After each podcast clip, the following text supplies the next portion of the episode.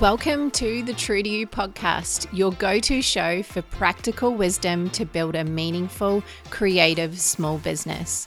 You'll find content on marketing, mindset, and tons of experts who want to help you grow a thriving small business that you love. My guests are exceptionally creative women building businesses from their zone of genius, all while balancing many other roles in their life. I'm your host, Ruby Marsh. Let's do this.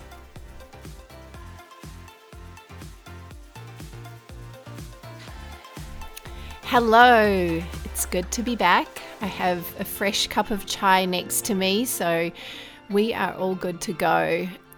I'm going to be dropping a few solo episodes over the next few weeks, in between a couple of interviews that I have scheduled as well.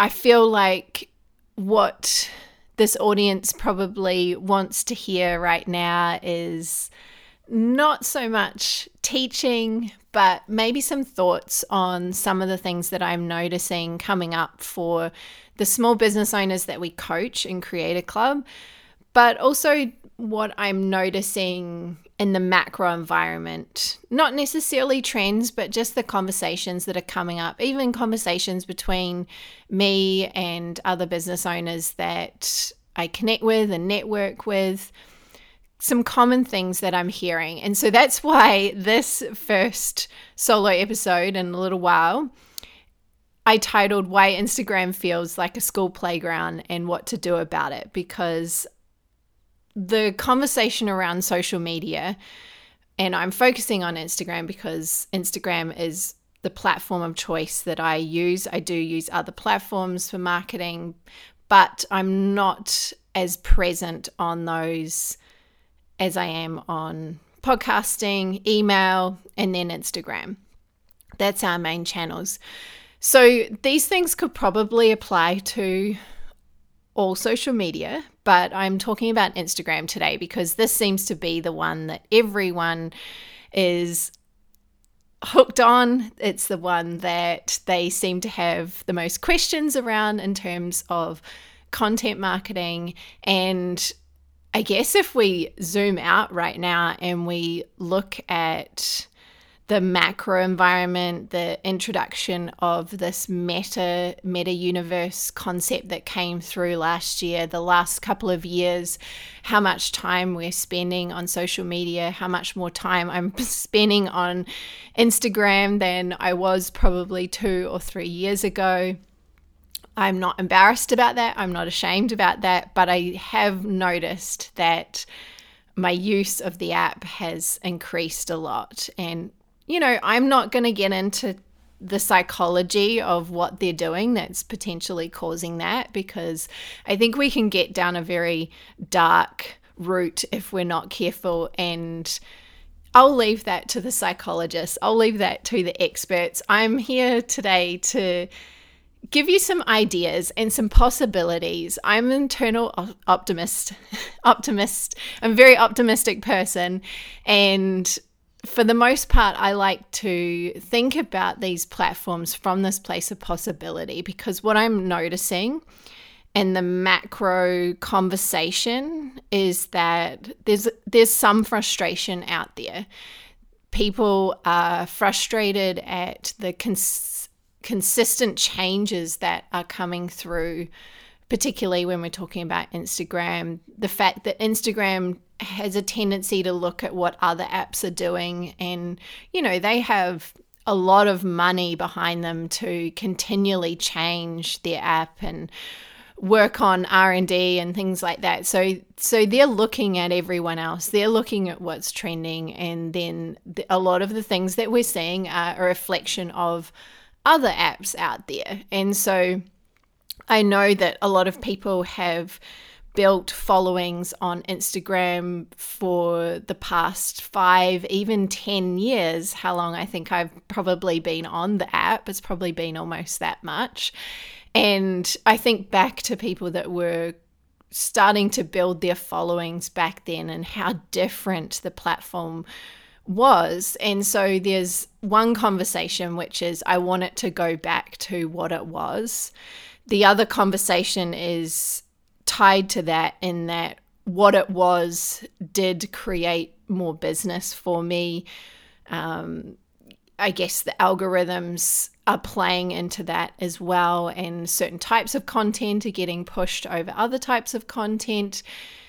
You have got that uh, pay to play scenario where uh, I guess Facebook definitely paved the way with this, where you found that all of a sudden anyone who had the money to put behind advertising and the more money you could put behind advertising the easier it was to get leads. But what that then consequently meant was that if people were pumping dollars into advertising we were seeing more ads in our feed and so weirdly enough i'm someone that has an old account, probably because I was on Instagram 10 years ago, I don't see ads or sponsor posts in my personal feed. We do with our newer account, which is Creator Club. But for my personal account, I don't see that. So I can imagine that if you are constantly seeing that, that would be really annoying after a while. So there's this pay to play concept. And what that means is that if you want to be in front of people, you have to pay the most money. There's also the idea that over time reach is going to zero. We have seen that trend in that direction. So, a lot of this stuff, I think people are getting frustrated at and annoyed with and rage quitting and hating on the platforms. But we were also told that some of these things were going to come into effect. And it's really just been this gradual decline. and some people are saying that that's a, a degradation of the platform, that it's gotten worse and they don't like it, and all of that. And so recently, I actually did some polls because I was noticing this conversation was constantly coming up. And I thought, you know, I help people with marketing. I want to know what the pulse is. What's what what are people feeling right now? Are they loving the platform? Are they hating it? Or are they like me and an optimist and see some possibility in the future that it's going it's you're going to still be able to use this platform, but you're just going to have to think a little more creatively. And interestingly, more people said that they were okay with the changes, that they weren't frustrated and they were looking at it from this place of possibility. So I was like, cool, okay, I've got some friends here. That's great. And so to me, that also says that people are open to new ideas in terms of how they approach their content. I guess what I also see is that a lot of people are frustrated because the platforms become very tactic focused. They become very short term thinking. And so, if you're not someone that is constantly keeping up with the changes, you can start to feel behind very quickly. So, today I wanted to offer a few ideas. This is not teaching you how to do social media. I want to share some ideas that are going to move you into that space of possibility and actually have you look at the platform with a bird's eye view and go, huh, okay, there are some opportunities here. Huh, okay, that's interesting. These people are actually growing their accounts and they're not following the constant change in trends. And, you know, when you are constantly following trends like that, I think it's very easy to feel like you're constantly whipsawed, whiplashed by the changes, and it's really hard on your nervous system. So, a couple of ideas I'm about to share are actually going to be more supportive in that perspective, in that you want to come at using these platforms from a place of abundance, not from a place of this is depleting me, I hate this, I'm reactive, and all of that. because I'm seeing a lot of that and that's not that's not great and that's going to take a toll on your nervous system and your health. But we're not going to get deep into that today like I said. So I want to talk about some of the powerful ways that you can actually distance yourself from these more negative narratives and follow your own lane. Start to create content that you love and content that you're really proud of and that actually speaks to your business and to your clients because it's always going to come back to consistency, right? We know that the people that consistently show up for us create more trust with us long term. I'm not saying that you need to be posting X times per week. You can take breaks and all of that, but the consistency is is still always a foolproof strategy in my opinion. So, I'm going to share where I think social media is heading, but particularly Instagram. And this is my observation. This is not a tactic per se. And I'm not focused on sharing these things based on what I know. I don't have insider information, and it's not about rollouts of changes that are coming and what you should be doing. Okay, so definitely. If that is something that you're interested in, then find people that are speaking on that. But if you're someone that wants to protect your nervous system and create a strategy that works for you, then that that is more my lane that that I want to help you with. So when we look at social media, the way we think about it from a marketing perspective is that we are pre-selling. So, everything that you do on social media is leading your client, your dream client, to that next step. And that next step might be jumping on a call, it might be getting on your email list, it might be downloading something from you, purchasing something, or hopefully, if you're a service provider, buying your service, taking that next step in order to work with you.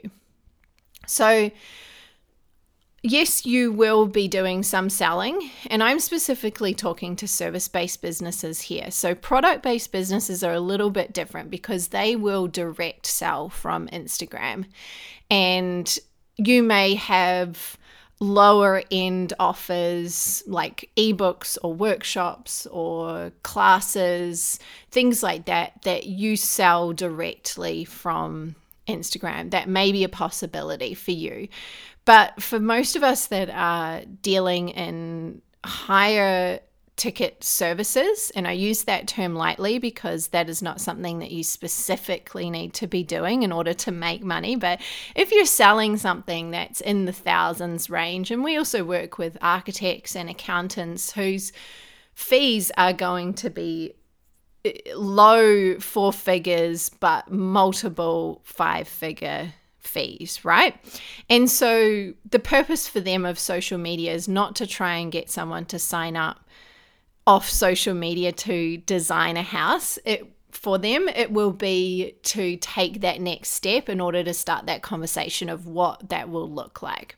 So we call that pre-selling and that's can be interchanged with marketing.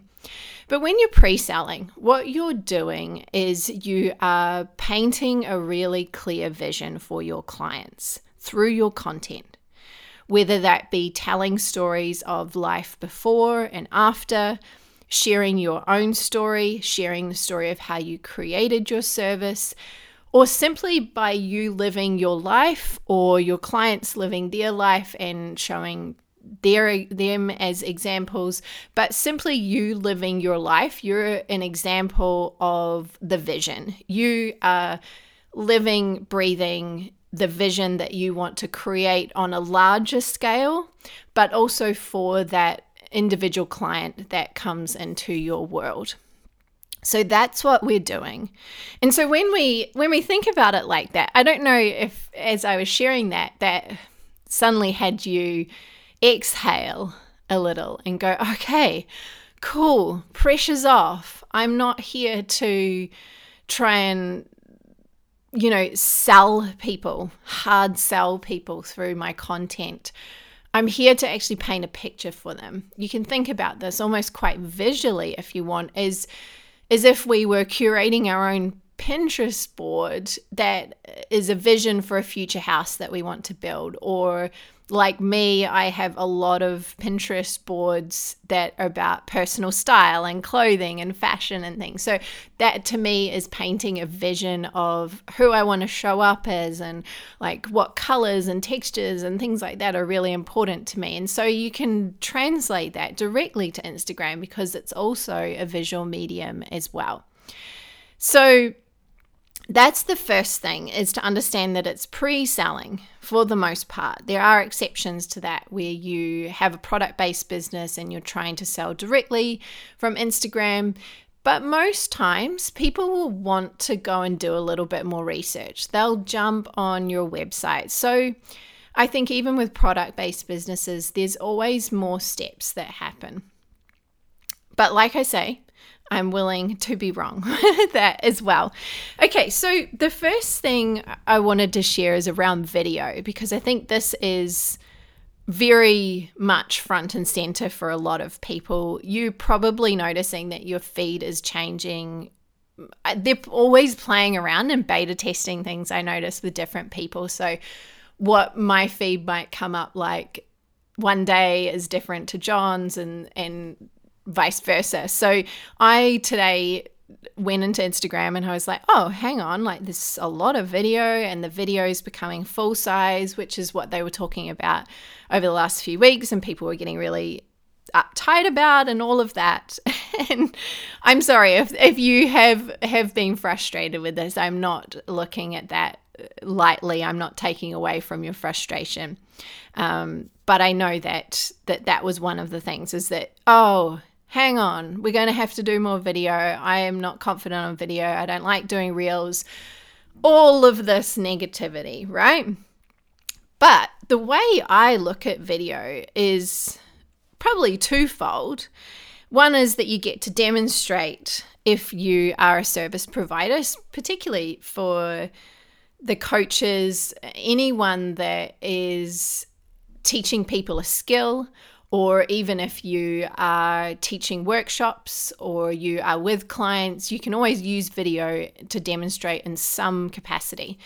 But the beautiful thing about video is that we get to create human to human content. So the more human you make the video content, like put reels aside, put pointing reels, dancing reels, all of those kind of things aside for a second and go, okay, if I was just to use video to show up and speak to the camera as if I'm speaking to one person and connecting with them really genuinely, that's going to totally change how your content feels. And that's one way to look at video.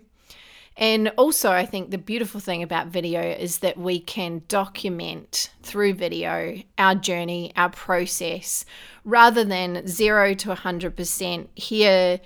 Zero, I've started, and then, oh, look, hang on, here I am, 100%, it's finished. but you can actually say, hey, I've I've worked really hard on this and we've been working behind the scenes and here's some of the behind the scenes stuff. I love that, particularly with the artists uh, the illustrators, anyone also in a service business, even for us when we are creating new things, we like to try and show snippets of behind the scenes. That's something that we can definitely get a lot better at. But I think that video is actually going to be a really cool medium for you for those reasons.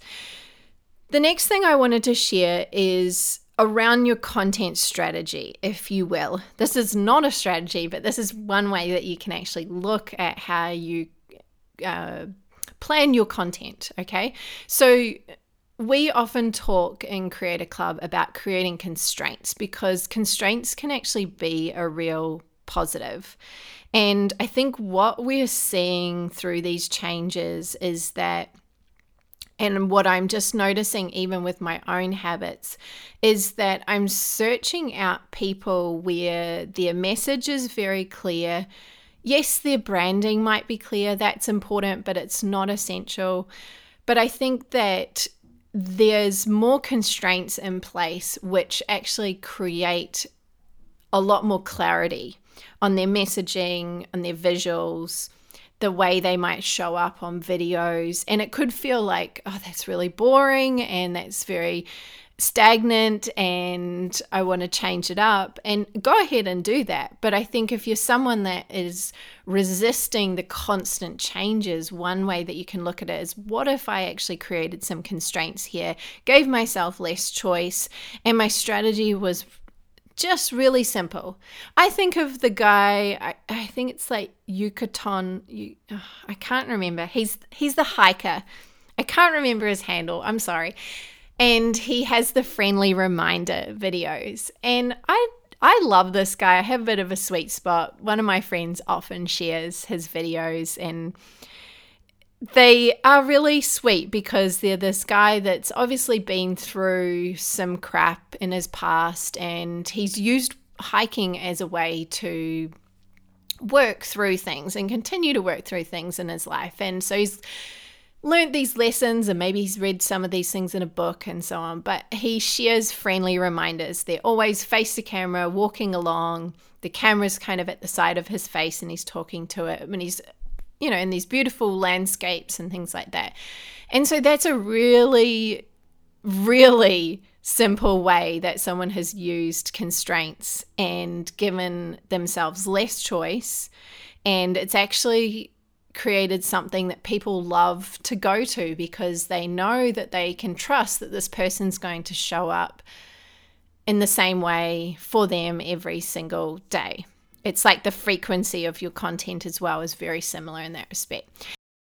The next one is value. And this is a really interesting one because if you were to ask me probably five years ago when I started to get interested in this whole online business world. I hadn't really started my coaching business back then, but I was starting to get interested in a few different people I did Marie Forleo's B School years ago and, and still probably bring some elements of that into it.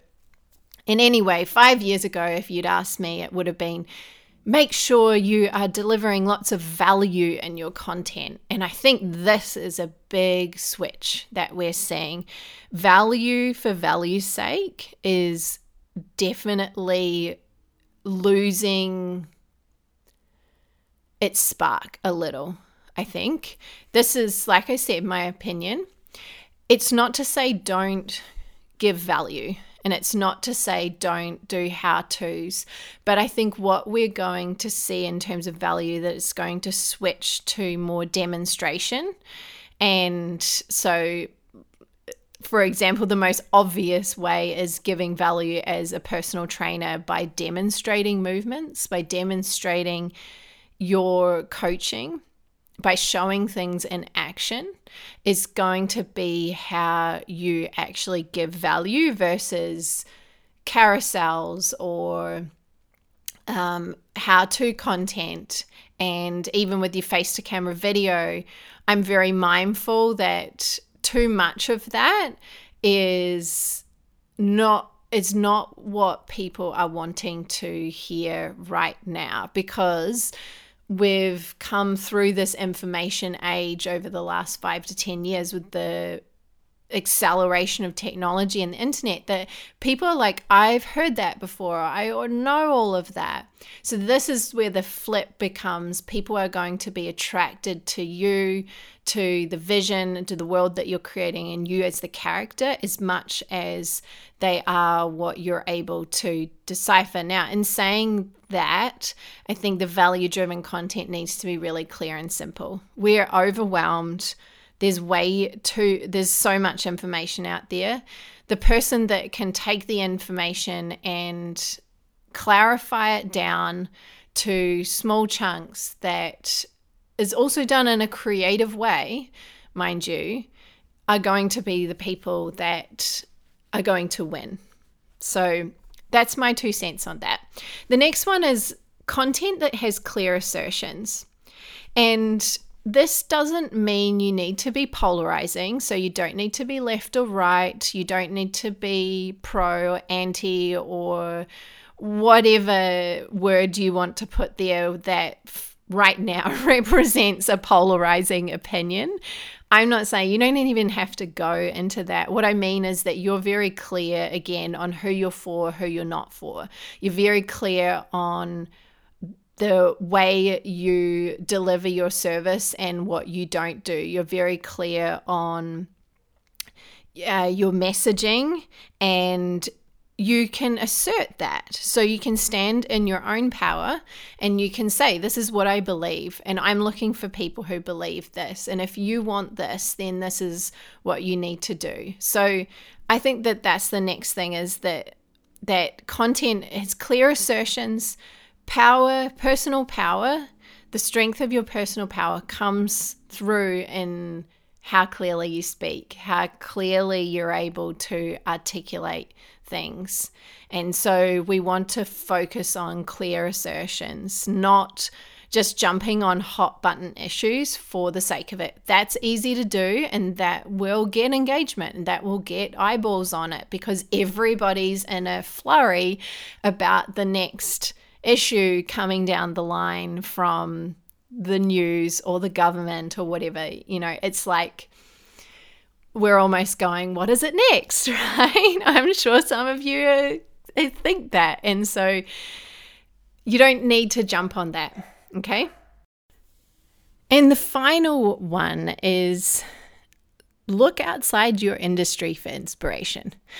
If you're feeling the intensity of your industry and constantly feeling like you're judging what everyone else is doing, comparing yourself to everyone else. You could always unfollow a bunch of people in your industry. That'd be a quick way to solve the problem.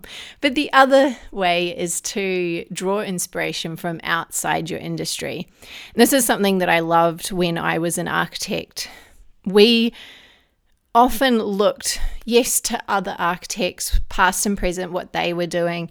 For sure, we drew inspiration from within our industry, but we also looked at other things. We looked at our environment, we looked at other artists and other creatives and drew from them in terms of the approach to design that we a design that we had. And so I think if you're getting flooded with the intensity of content and particularly your own industry is maybe start to look at what people are doing outside your industry. Look at if you're the coach, look at what the artists are doing. If you're the artist, look at what um, you know someone else is doing in in a similar artistic field but slightly different to you, and see if that helps. I think a lot of what we are frustrated with is also just looking at our own habits and looking at what we're doing a lot of and saying hey could could i actually look at this from a different angle? Could i step outside the box? And could i approach this in a different way through new eyes through a new lens?